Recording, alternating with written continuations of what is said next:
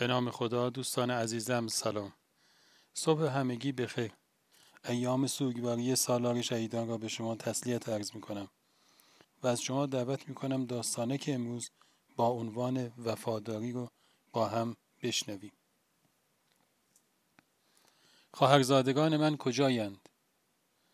عصر تاسوعا بود و شمر به نزدیک خیمگاه سپاه امام حسین علیه السلام آمده بود و خواهرزادگانش را می‌خواند.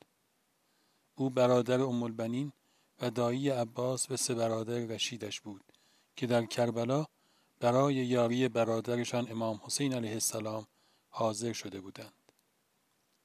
امام علیه السلام از حضرت عباس خواستند که پاسخ او را بدهد. حضرت عباس پیش رفت و از شم پرسید که برای چه موضوعی آنها را می‌خواند. شم گفت فردا صبح که طلوع کند هیچ یک از لشکر شما زنده نخواهند ماند.